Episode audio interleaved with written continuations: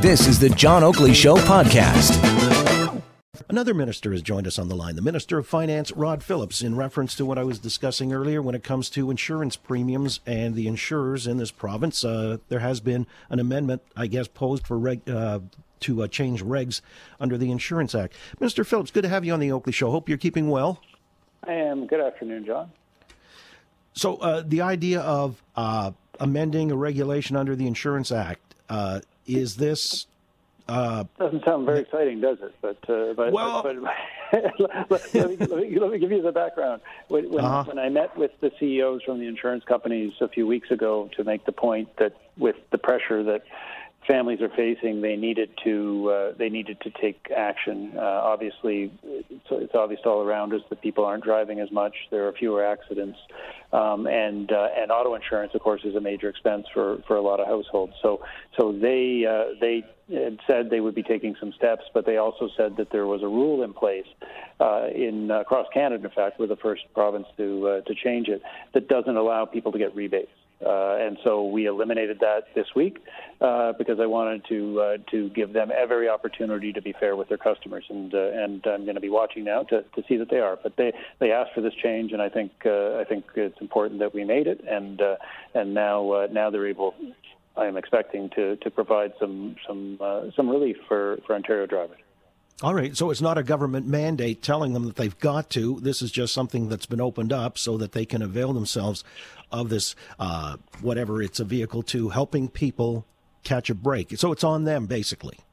Well, it is at this stage. You know, we, we regulate the uh, the auto insurance business through through FSRA. It's a, an independent regulator, but but they have also made it clear that you know obviously there's been a change in the situation of drivers. Uh, there's been a you know one of the most significant changes in our lifetimes in terms of, of the economy and, and people's lives in general. And and the point I've made to to those CEOs and other business people, whether it's the banks or others, is that you know listen, the, the people who are their customers for the last five years are going to be their customers for the next five years in all likelihood, and everybody's going to remember uh, how how we all treated each other through this period. And we all know that auto insurance is a major expense, and and I've certainly been hearing you know from people in my riding in Ajax and and across the province that their cars in many cases have been sitting now for a month, and uh, and and I think you know people need that relief.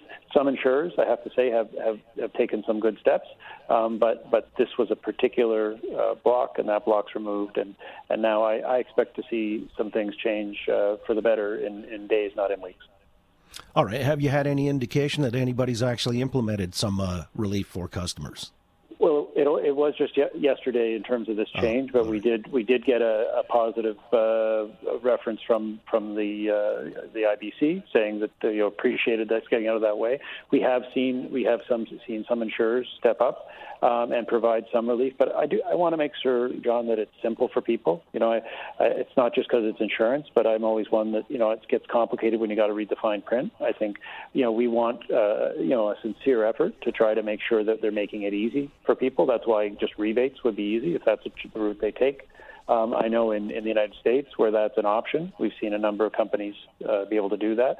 Um, but there are a number of ways they can support uh, their customers, and of course, these are all all people that are un, under you know extreme duress now with, with all the pressures that are happening as a result of of COVID nineteen. And and I I think it's in everybody's interest that those insurance companies uh, help out. I guess it's up to the policyholder to uh, contact their agent with the company and uh, see what they can negotiate based on usage and so on, various criteria.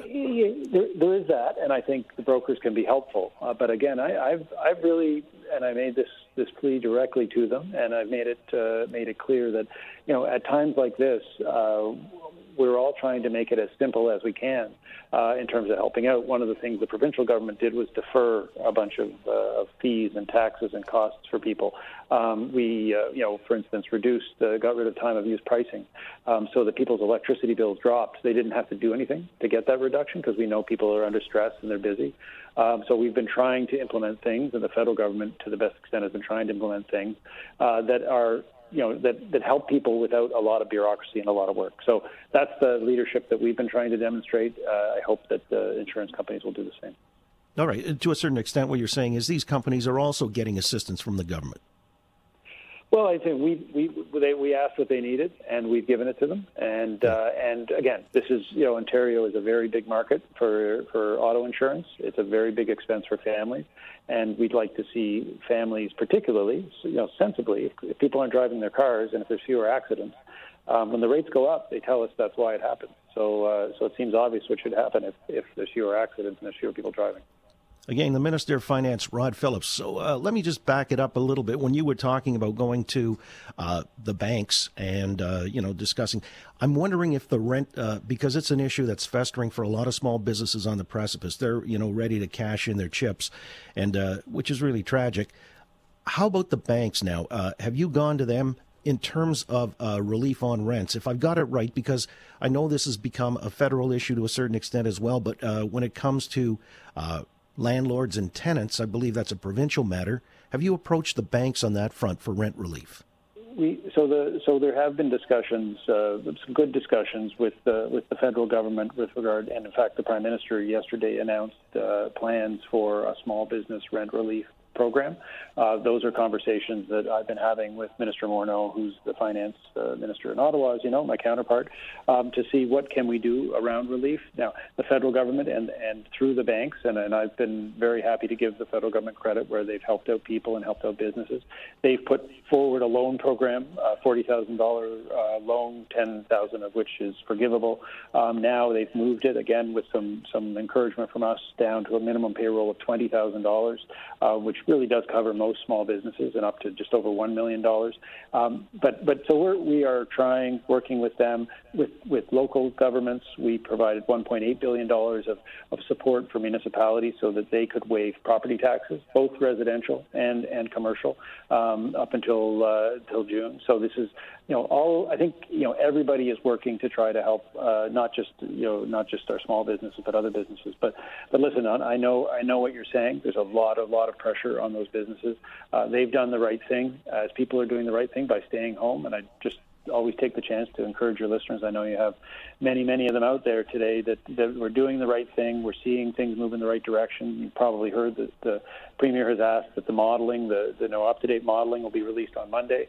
Um, you know, but I think there's, there's positive progress. We just want to make sure that to keep going in that direction. We need everybody's collaboration to do that. And we know that it's making it tough for people, including small business.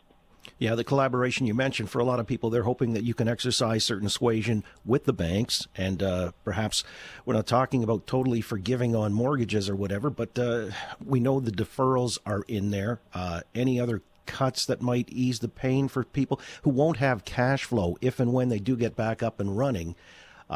That's become a consideration. I, I'm hearing that anyway as feedback. Yeah. No, listen, it is. We, we, we put out our, our first phase of our program three weeks ago, $17 billion of, of direct support. Uh, but we've acknowledged as well that's a first step. Um, you know, and that's and that's because this is a, you know, this is this is the the challenge for our generation to get through this as best we can.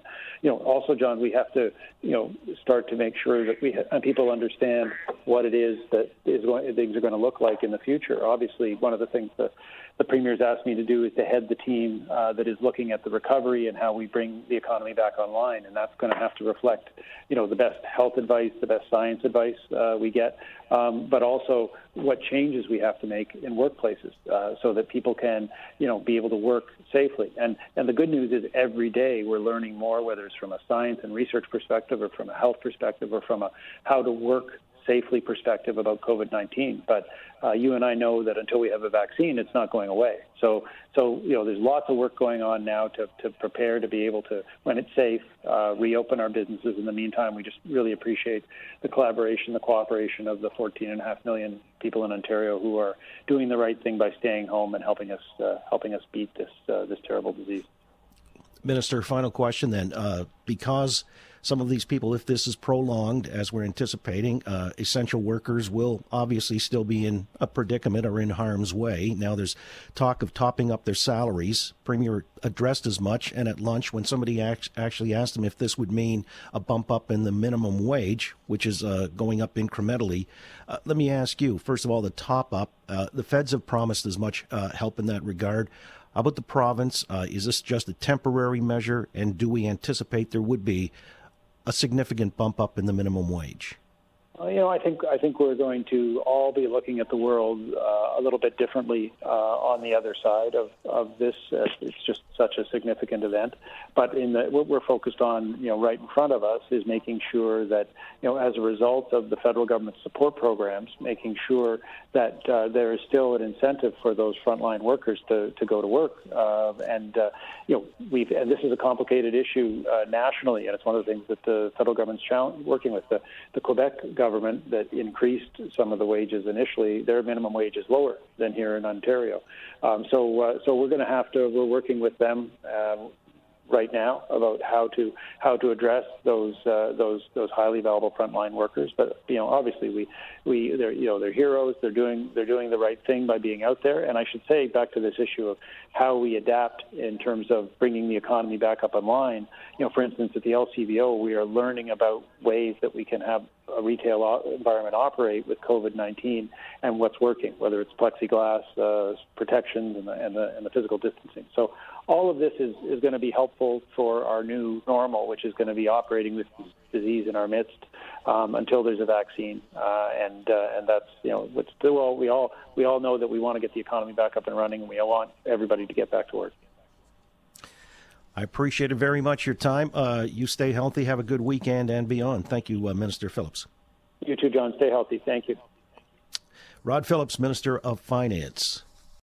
Thanks for listening to the John Oakley Show podcast. Be sure to rate, review, and subscribe for free at Apple Podcasts, Google Podcasts, and anywhere else you get your on demand audio.